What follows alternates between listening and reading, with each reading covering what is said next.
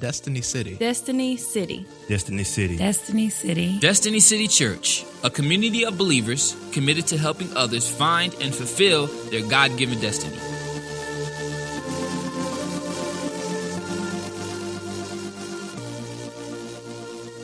Now, I, I know most everybody in here is familiar with Facebook, aren't you? Who's not familiar with Facebook? I mean, well, we got 100% of everybody in here. There no, everybody probably has seen at one point or another this line on Facebook I'm in a relationship. In a relationship. And, and sometimes the same person is in a relationship this week, and next week is in another relationship. In relationships all the time. and, and I kind of have to chuckle at that, you know, because I'm like, duh, we're all in relationship. Every person around us, we're in relationship with them in one way or another. May not be a romantic relationship, and I know what people mean when they put that, you know, they're all giddy and stuff. They met their future Mr. and Mrs. or whatever, and they're excited and all that stuff. But, but we are, we are, we are divinely connected especially as believers in the body of Christ. Now, we relate to people in the world in a different way than we relate to people in the body of Christ. There's a different kind of connection. We're all of Adam's seed, so we know that, don't we? All of us are, were born under Adam, so we're all born into sin and this kind of thing. We have to wrestle with that, and some people never overcome it or, or, or, or respond to Jesus and, and, and confront that thing in their life that's causing them all of their problems, though they don't realize it. But uh, we're, we're all in relationship. Now, some relationships are fostered and grow, and others are fleeting and last only until another quote unquote relationship is established. So, what is a relationship? Well, I'm glad you asked because Merriam Webster defines a relationship as this the way in which two or more people or things are connected or the state of being connected. You know, wolves are in relationships. You know that? A wolf never hunts alone. Wolves hunt in packs. They're related that way. That's, that's the way they relate to one another. My, my little doggies are related. I got my two little Shih Tzus. If I take one of them without taking the other one, the other one mourns till the other one gets home. You know, they, they're in relationship with each other. They're brothers. They're, they have a, a platonic relationship with each other. They're, they're, they're just connected that way. So that's how they're connected. That's how they're related. The way uh, another de- definition is the way two or more people or groups regard and behave toward each other. That's how we relate. And and you've probably heard me say this many times about the, the body of Christ.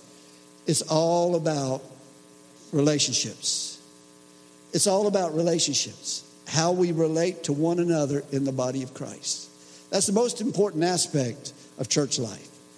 It's not the building. It's not uh, how much money we got. It's not how big we are or how small we are. It's, it's how we relate to one another. How we relate to Father God.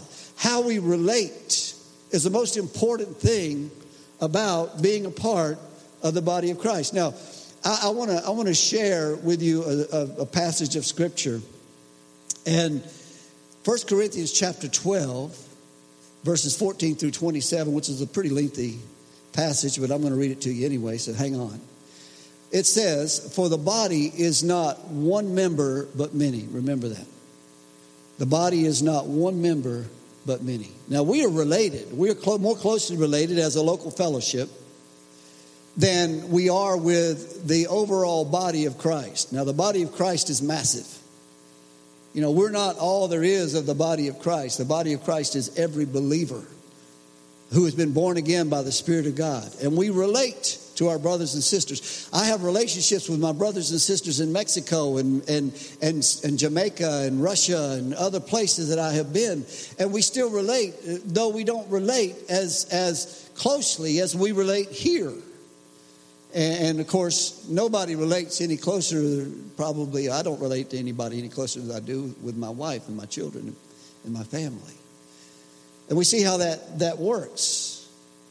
So, but First Corinthians says the body is not one member, but many. If the foot should say, Because I am not a hand, I am not part of the body, I'd like to see a talking foot, but you know, that's, that's it's not for this reason any less part of the body.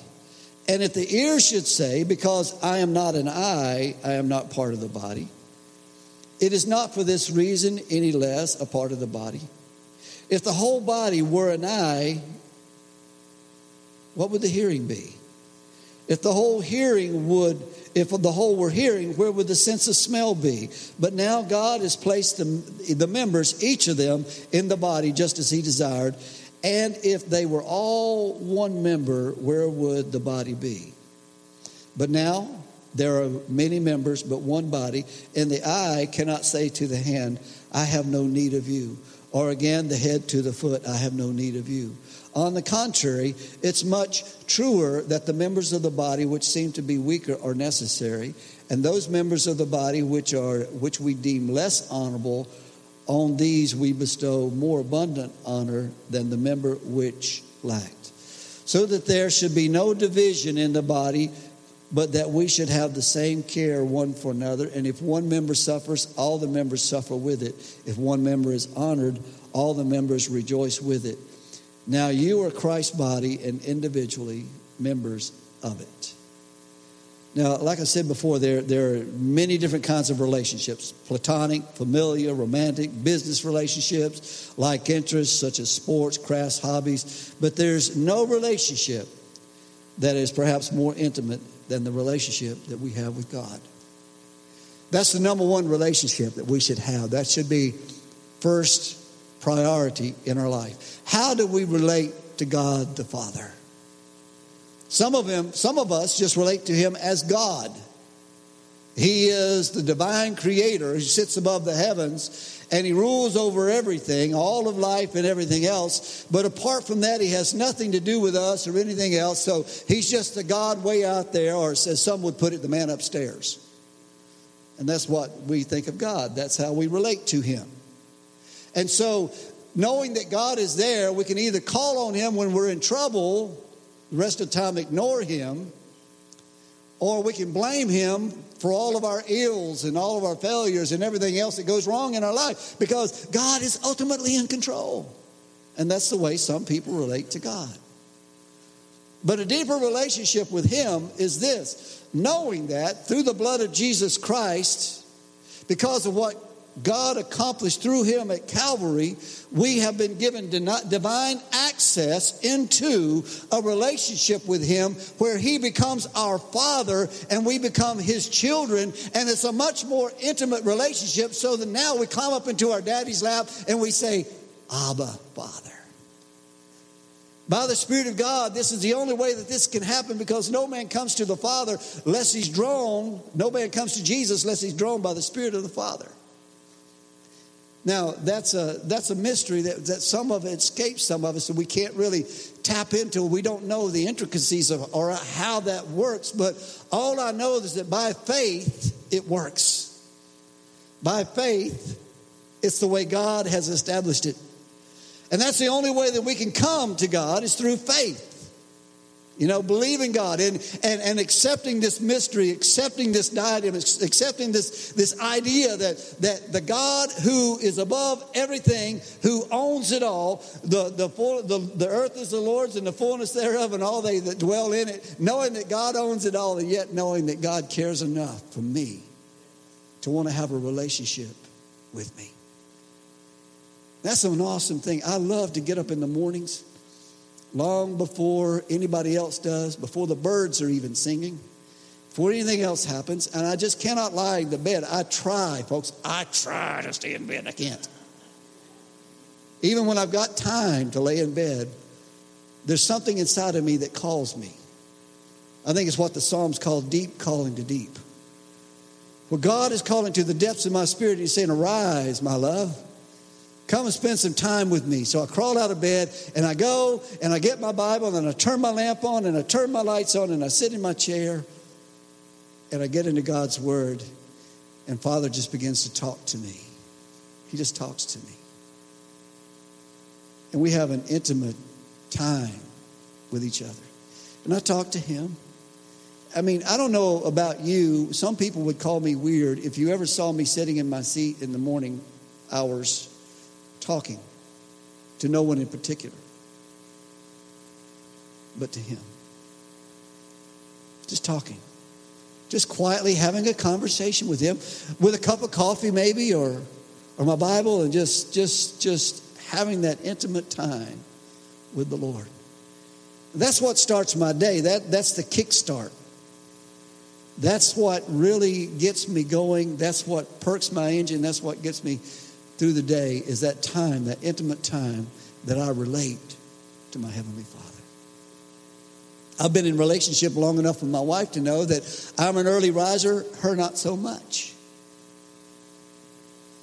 And as a young husband, I was ever so foolish to try to awaken my love before she was ready. And like one fellow said, someone asked him the question, Do you wake up grouchy in the morning? Say, Oh no, I let her sleep.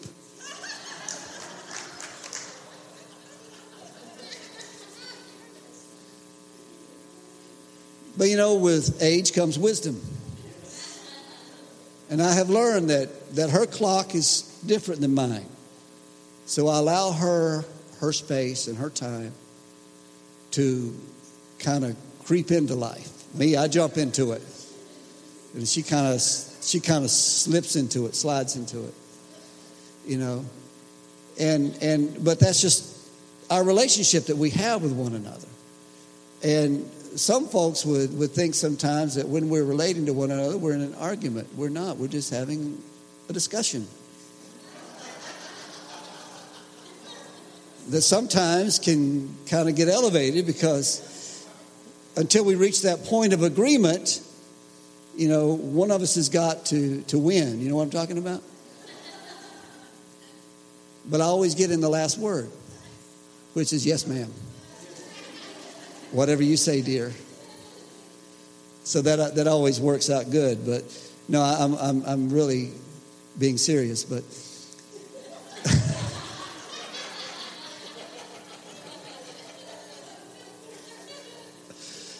You know, God has put within each of us this built in desire to know Him. That's why there's so many religions, you know? And even folks who say there is no religion have their own religion because their God is themselves. They, they believe that they're in control of their own destiny and everything else, and that there is no God, and that, you know, that maybe they came from a monkey, and really, with that kind of thinking, sometimes I would have a tendency to agree. But, but we know different. But what is religion after all? Religion is man's search for God. That's what it is. Religion is man's search for God. Well, I like the fact that I don't have religion because I wasn't searching for God he searched for me and he found me. I was found by him because if the truth be known, I was not looking for God. I was so far away from him that, that God called to me by his spirit and he drew me by his spirit into a loving relationship with him. So I can't call that religion because I wasn't looking for him when he found me. I was the one that was lost. God never was. He knew where he was all the time. And more importantly, he knew where I was. And he drew me by his spirit into a loving relationship with him. Proverbs 14 12 and 16 12, two chapters apart, say identically the same thing. There is a way which seemeth right unto a man, but the end thereof are the ways of death. There's a way that seems right to a man, and there are a lot of religions that, that on the surface seem to be good seem to be right but are ever so wrong. Because that's what religion is it is man's search for God. But a relationship that we have with Him is God's search for man. That's not religion. That's a relationship that is predicated upon the fact that God loves us so much that He gave His only begotten Son that whosoever believes in Him should not perish but have everlasting life. Now, you are a whosoever. And if you believe in the Lord Jesus Christ And if you dare to, to believe it enough to confess it with your mouth that Jesus is Lord, then the Bible says you shall be saved. You know, what does that word saved mean? It means delivered, it means made whole. It means so much more than just having your ticket punched and on your way to heaven. It means that you have divine access into the family of God, into a relationship with God Almighty, that you can talk with him, that you can, you can converse with him, that he will converse with you, that he will show you great and mighty things when you call upon his name, that he will meet all your needs according to his riches and glory by Christ Jesus, that he will take away all the worry and the doubt and the confusion of your life that you're concerned about and all the things that you're concerned about because the beautiful thing about the relationship with our God is that God says, because you have a relationship with me, you can cast all your cares on me knowing that I care for you. God cares for us. God cares so much for us. Folks, I, I, I got to tell you all this. I just, I, I can't help but because when God does something so awesome, you just got to testify of it. A little over five years ago, y'all know my story. We, we basically ran into a situation in a church where there was basically not a, uh, there was a vision, but then there was another vision, and when you have more than one vision, you have what? You have division. Because division is the word die, which means two, and vision, many of the things that we see. So you're having two visions, and one person has one vision, and, and, and another person has a vision that God has given them, but this person disagrees with this vision. So then there becomes a problem. So what happens is if you got more than one vision, in a, in a leadership role or whatever, then what you've created is a two headed monster. So the best way to deal with it is to get rid of one of the heads. And so what that meant was we either had to stay there and fight or we could just walk away from it, which we did. We made the choice to walk away from it, which was one of the most painful experiences that I've ever experienced in my life. Because in walking away, it wasn't that you go you could go peacefully away, but there were insults hurled and things like that, and hurtful words and things. And so, what you have to do because you're in a relationship in the body of Christ is you can't take it personal. You have to forgive. And just say, Lord, I forgive. And make room for God and let God handle the rest. You know, I mean, we had people coming to us saying, you ought to sue, you ought to do this, you ought to do that, everything else. But what good would that do? Because according to the Word of God in 1 Corinthians chapter 6, if you have a problem in the church, you're not to take it to outside courts to deal with it. You're supposed to deal with it as brothers and sisters in the Lord because God has given us the wisdom and the ability to do that. But you can only go so far. And as it says in Romans chapter 12, verse 19, as much as lies within you, live at peace with all men. So we did all that we could do, and we had to leave the rest to God. And so out of that, Destiny City was born. Not that we were trying to divide or anything else we knew that God had called us here, and our leadership, who was over us in Evangel Fellowship International, recognized that as well. They gave us the blessing, they gave us the, um, the go ahead and the encouragement to establish Destiny City, which we did. And when we started, we were basically like Abraham get thee out, go to a land that I've shown you. And you know, we, we took nothing with us except a beautiful group of people who, who chose to come along with us and God established this church. But what God has done in, in five short years has been nothing short of miraculous. It's just amazing to see what the Lord has done and what God is doing. And the beautiful thing is, we could not do it ourselves. There's no way. There's no way in God's green earth that this group of people could do what God has done. There's no way. I mean, the very fact that God called us out, and, and I was out of the pulpit no time. I, didn't, I haven't missed a Sunday that since all of this happened.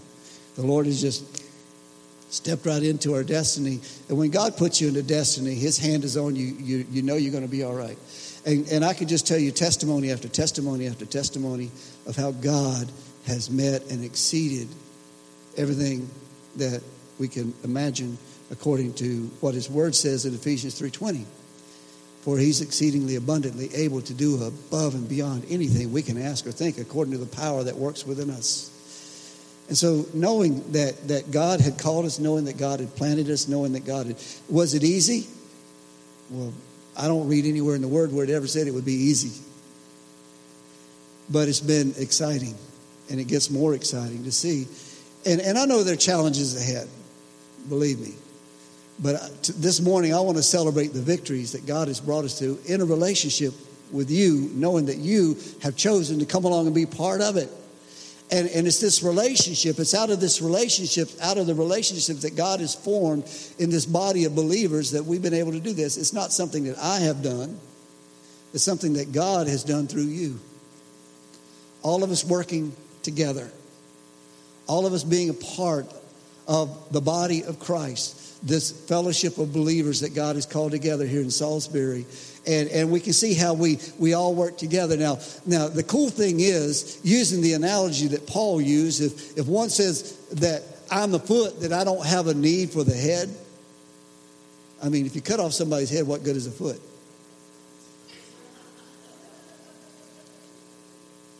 You know? Or if you cut off the foot, the head's going to miss it big time but we all working together. And, and, and the, the beautiful thing is, each one of us has different gifts and talents that God has given to us to make things happen. And you guys have made it happen. I mean, uh, Johnny White and Frank and, and Rick and, and all of you. I mean, good gracious. I mean, if I start naming names, I have to go down the whole list of all of you who have worked so hard. And just let me say, all of you. You know who you are. You know what you've done. You've done so much. Some have given, some have, have worked diligently and given of your time and, and your skills and those kind of things. And, and, and one of the things that, that, that I, I still know is God didn't call me to be a carpenter. Because I still can't cut a straight line. Thank God some of the carpentry work we were doing in the church didn't require me to cut straight lines because, uh, you know, it's just not my thing. I'm, I'm always amazed at somebody with Frank's skills. Frank can, can take a pile of wood and make something beautiful out of it. You know, I can take some good wood and make something look so ugly and detestable. I think I shared with y'all that I remember one time I, I we had a dog and they needed a dog house, and so I went over to Lowe's and I looked at the ready made dog houses and I thought they were pretty expensive. And I thought, you know, I can make a dog house. So I bought all the materials, which added up to more than what I would have paid if I'd have bought a brand new one. And then I take it home and I build a dog house. And the dog house, dogs wouldn't get close to it. They looked at that thing. They never did go in it. I mean, I would look out, it'd be pouring down rain, the dog would be standing outside. And I don't blame them. I mean, it looked scary. You know what? I was a youth pastor back then, and, and so what we finally ended up doing, I was kept looking at that, that thing one day. I said, there's got to be some useful purpose for this thing. So I thought, oh, yeah. So we had a foot, fire, and food fellowship. We played football, and we lit that thing on fire and we roasted marsh, uh, marshmallows and weenies on it. Best usage of it that we could we could get because but that's that's just the way it is. You know, each one of us have our certain wheelhouses, certain things that we can do. And that's our calling. That's that's what that's what God has placed us here for. And, and in Romans chapter 12, verses 3 through 21, it, it, it talks about that. It says that um, and, and, you know, really, this is quite possibly one of the greatest discourses on proper Christian relationships in the entire Bible. There's some other good ones, but this is really good. It says, For through the grace, everybody say grace, given to me, I say to every man among you, not to think of himself more highly than he ought to think. Think about that for a minute. Stop and ponder that. There ought to be a Selah beside that. Shame they don't do that in the New Testament, which means to stop and pause and think about it not to let each man think more highly of himself than he ought. Now, what that means is that, that some of us think we can do it all. Well, we really can't. You know, when, when we have that inflated ego, when, when, when we hear the song, How Great Thou Art, and we think somebody's singing to us when they're not. You know what I'm saying? It's just we think we can do it all, you know? And, and, and unfortunately, I, I used to kind of think along those lines that, you know, in doing ministry, you got to do it all because God's called you to minister and He's placed the mantle on you. And so it's your responsibility to do all things. You got to lead all the songs, you got to do all the preaching, you got to do all this, you got to do all the painting, you got to do all the cleaning, you got to do everything. You got to, you know, but what I found out ultimately is this that if you burn the candle at both ends long enough, you're going to run out of wick in the middle. And God hasn't called you to do it all. You know, there's a song says, through it all, not do it all. So, not to think of himself more highly, highly than he ought to think, but to think so as to have sound judgment as God has allotted to each such a measure of faith. Now, God has given each one of us in here a measure of faith. Some of us have faith to move mountains. And some of us are still getting up to the molehill. You know, we're getting there, but it's taking time. But faith grows. Faith is like a grain of mustard seed. It starts out small, but as it's nurtured and as it's planted in the right place and given the right nutrients, it grows and becomes massive. That's what faith is like. That's what Jesus likened it to. So each of us are given the measure of faith, and so as our faith grows, we can take on more responsibility in the body of Christ. But each one of us have a place to function within the body of Christ. Some of us aren't ready to cast out devils yet. Because if we tried in our puny faith, that devil would beat the tar out of us.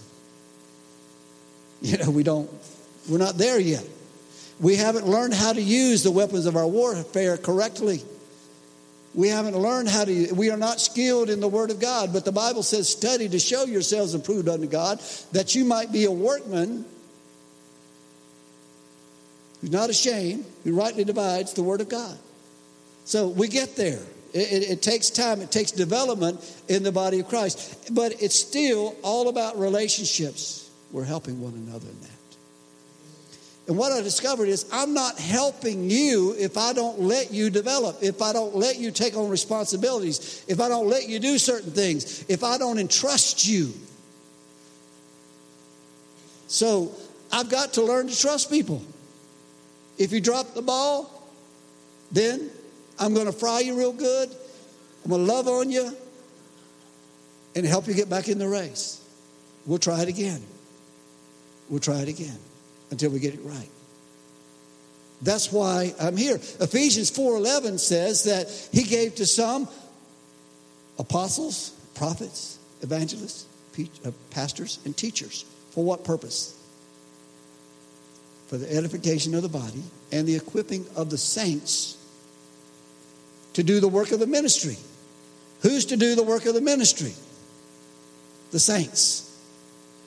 My responsibility is to train you and equip you to do the work of the ministry. Now, part of that training is giving you responsibility to do. It's all about relationships, it's how we relate.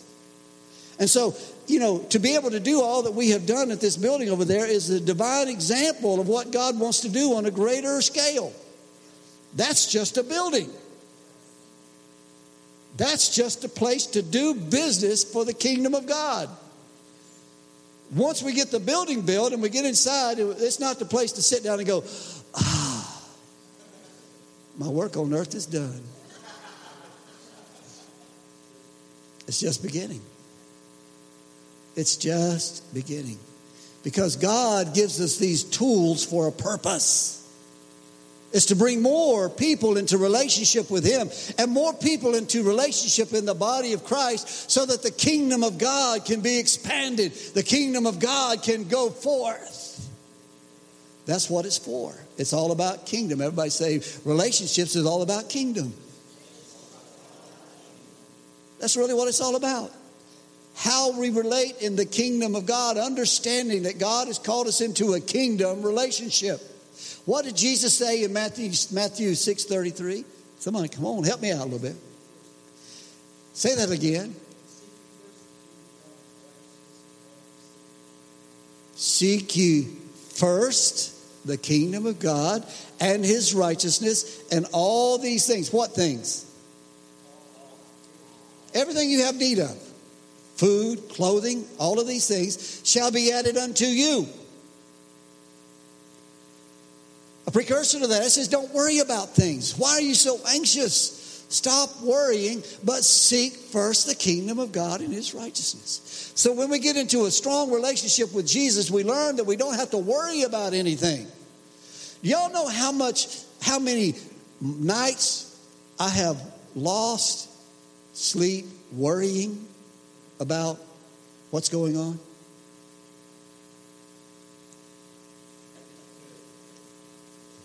None. None. Now, I've spent some nights so excited I couldn't sleep.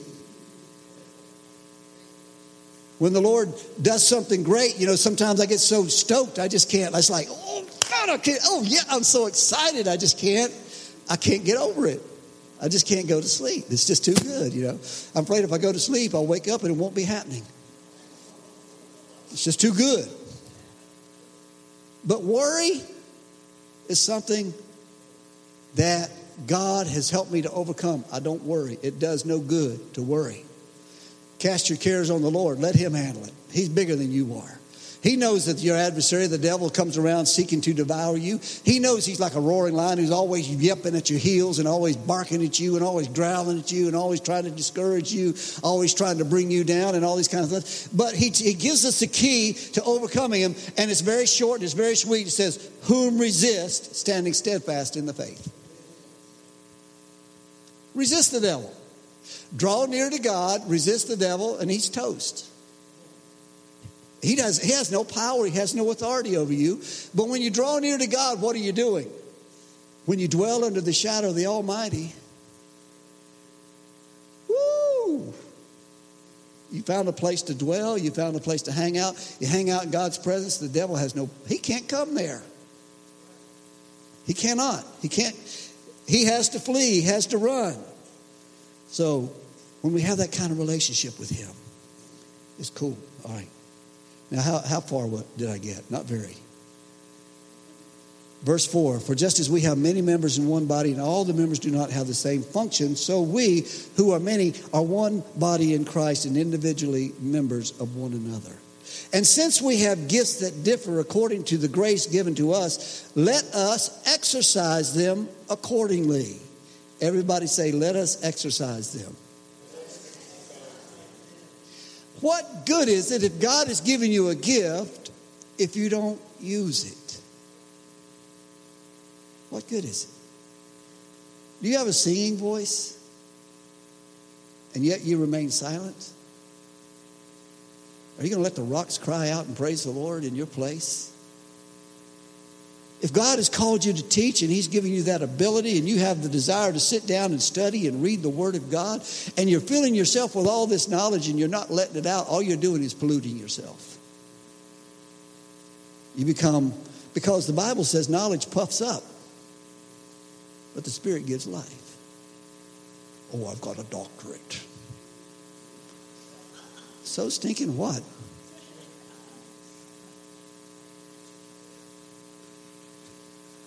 I heard Dr. Paul Walker say one time. He said, if you took all the doctorates and degrees that have ever, ever been given to all the learned men and women in the world, and you laid them end to end across the Sahara Desert, you know what you would have? A good start. It's not about what we have up here that really counts, it's what we have in here. Because faith works by love. And if we don't have love in our heart for people, all the knowledge that we possess is useless.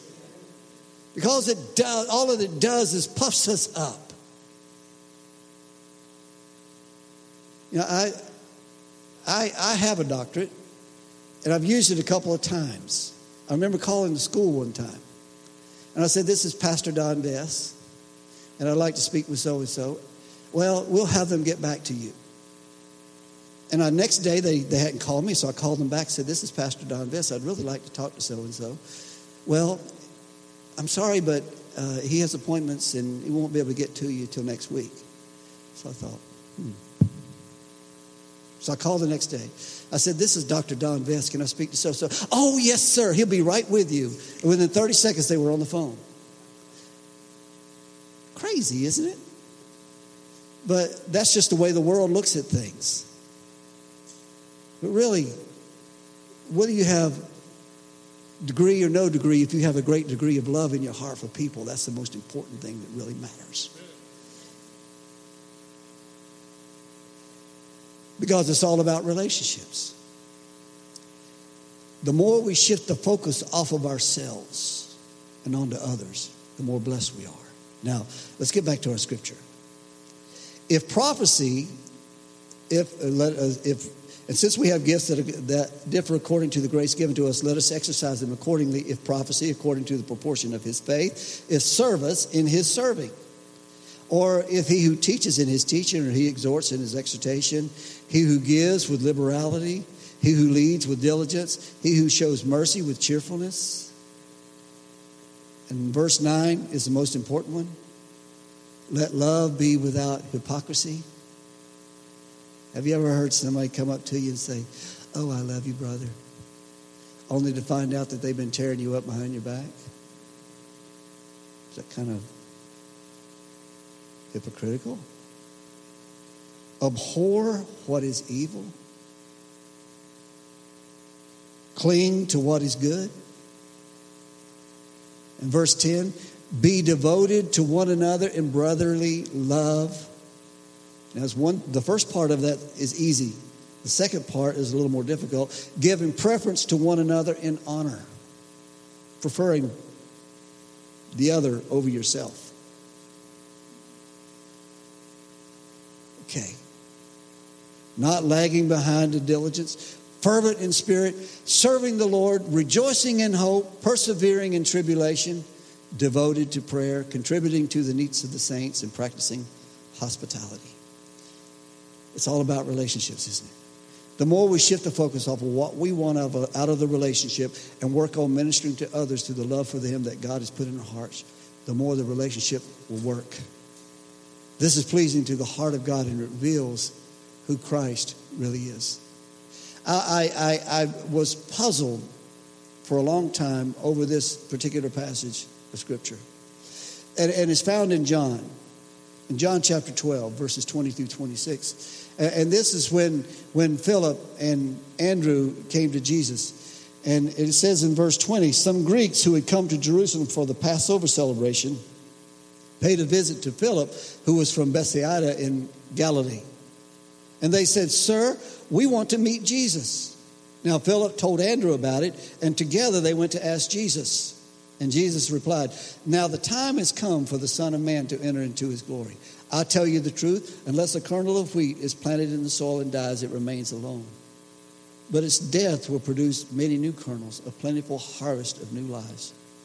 Those who love their lives more uh, in this world will lose it, and those who care nothing for their life in this world will keep it for eternity.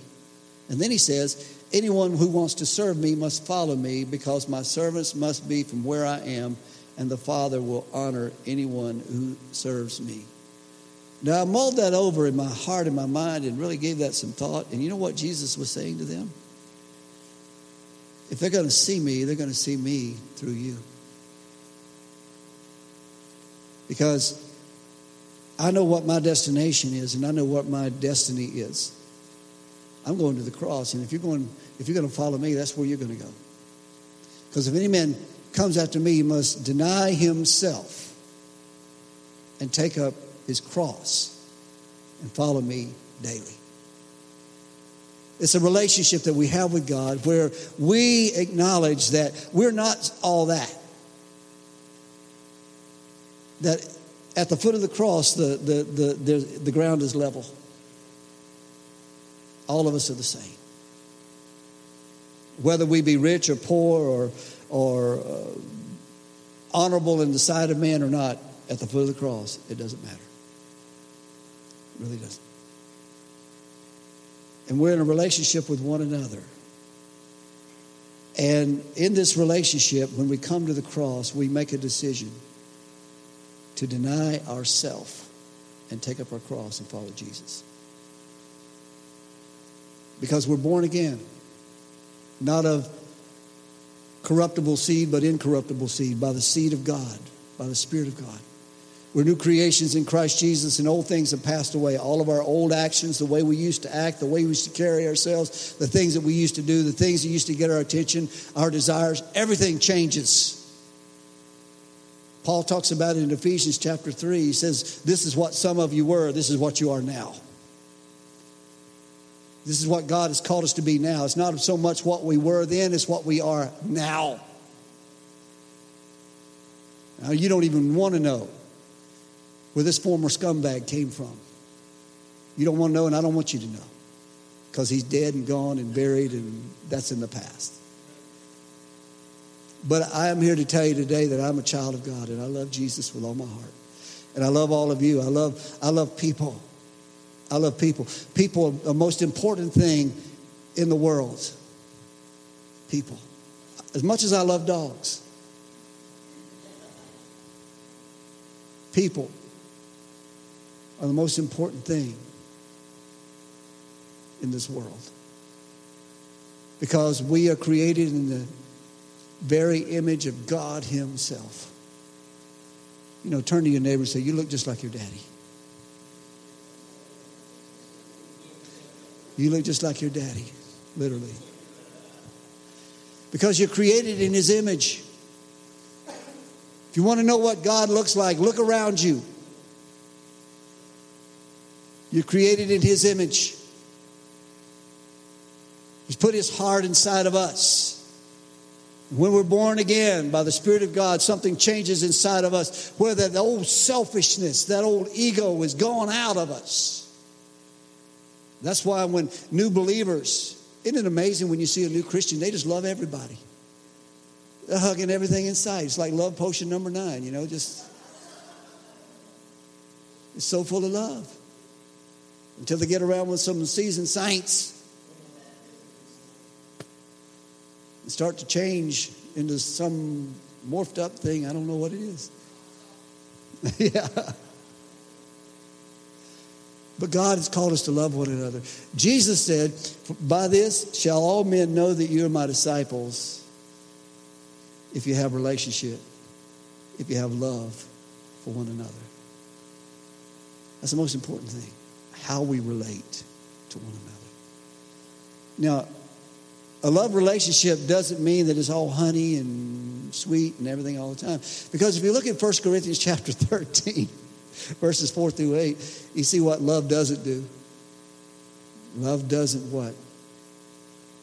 Doesn't disappoint. It, it, it, it doesn't criticize. It doesn't it doesn't despise. It, it believes all things. It hopes all things.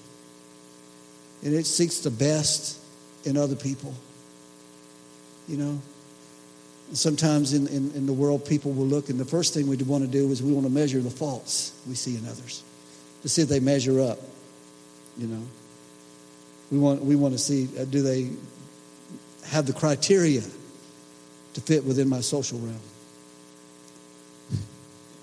Thank God Jesus doesn't do that. He just looks at us and says, Congratulations, you're accepted. And you're accepted in the beloved, every one of us. And we have this relationship with Him. And when we first start develop, developing this relationship, it's just like going out on a first date, you know? We're all giddy and everything, we're so excited. But we really don't know who we're in relationship with until we get to know them. You know? And the beautiful thing about being in relationship with Jesus is the more you know him, the more you love him. And the more we're in relationship with one another, the more we get to know each other, the more we begin to realize, hey, they're not so bad after all. And it might be just the reverse. They're a lot worse than I thought they were, but thank God, through the grace of God, I can love them.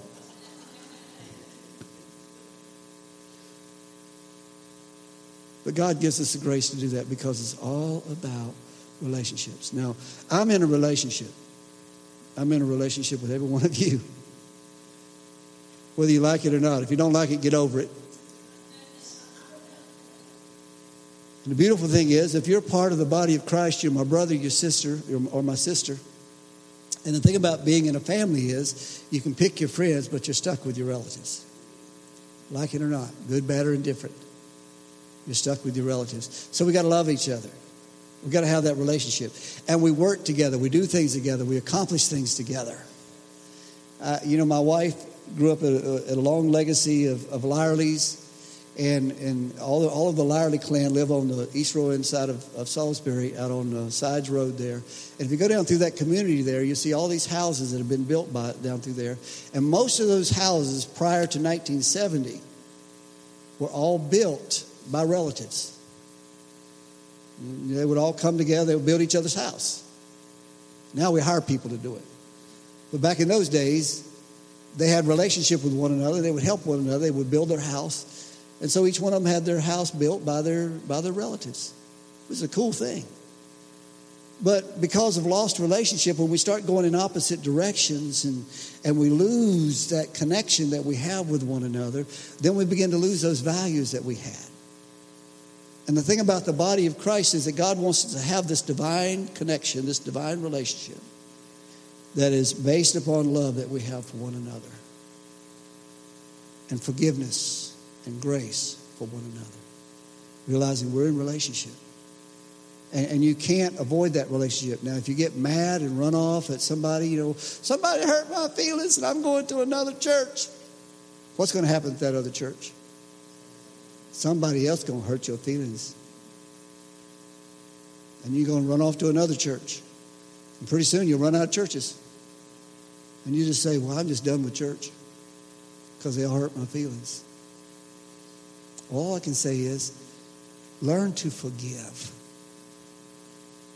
Learn to forgive. Paul said it in Ephesians 4:32. He says, "Don't let the sun go down on your wrath. Get over it. Forgive one another.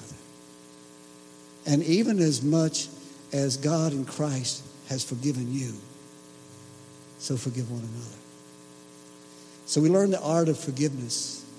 And how can we learn the art of forgiveness unless we've ever had an opportunity to practice it? Amen?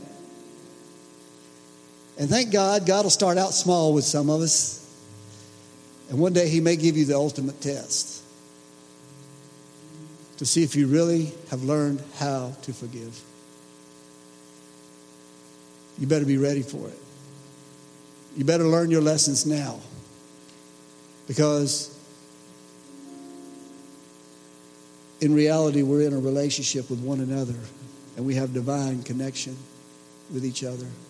And if we're going to maintain the life of God within ourselves, we can't divorce ourselves from the connection we have with the body of Christ. Because if we do, that brings certain death. We have to stay connected. We're in a relationship that God has called us into. It's God's doing, it's not our own.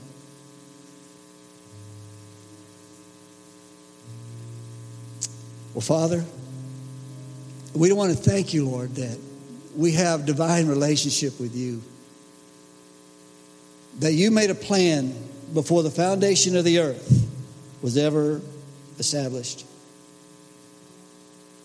And Lord, you wrote down all of our names before the foundation of the earth. And you chose us in Him. You chose us in Christ Jesus, so each one of us have been chosen. But Lord, until each one of us responds and understands that we are our Father's choice, then we don't understand or comprehend this great love that you have for us. So, Lord, I pray right now that the Spirit of God would touch our hearts. And if we've never responded to your love before, if we've never responded to your invitation, then I pray, Father, that right now, today would be the day that we say yes to you, Lord. Because this relationship that we have with you is the greatest relationship that has ever been established. Throughout the annals of time, Lord, nothing will match it. Nothing ever has or ever will. This great love that you have shown us. Lord, having forgiveness of our sins and having the joy of the Lord in our hearts, God, and having the peace of mind to know that our sins are forgiven and that we're in right standing with you so that we are not standing under the judgment and the penalty of sin, which is death. We thank you for that, Lord. While every head is bowed and nobody's looking around this morning, I want to ask you an all important question. You may be here for the very first time. You may have been here many times. You may have heard this message many times or a message similar to it. And the Spirit of the Lord has tugged upon your heart, whether it's just this first time or whether it's been many times. But right now, God is tugging at your heart, and He's saying, Now is the time that I want to begin a new relationship with you. Jesus is calling, He's come calling right now. And He wants to have relationship with you and you with Him. Revelation 3:20 says, Behold, I stand at the door and knock. And if any man hear my voice and open the door, I will come into him and I will have fellowship with him and he with me. That's relationship.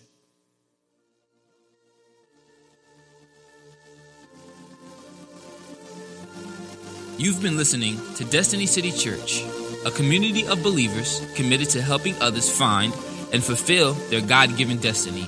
For more information, visit us online at destinycity.org.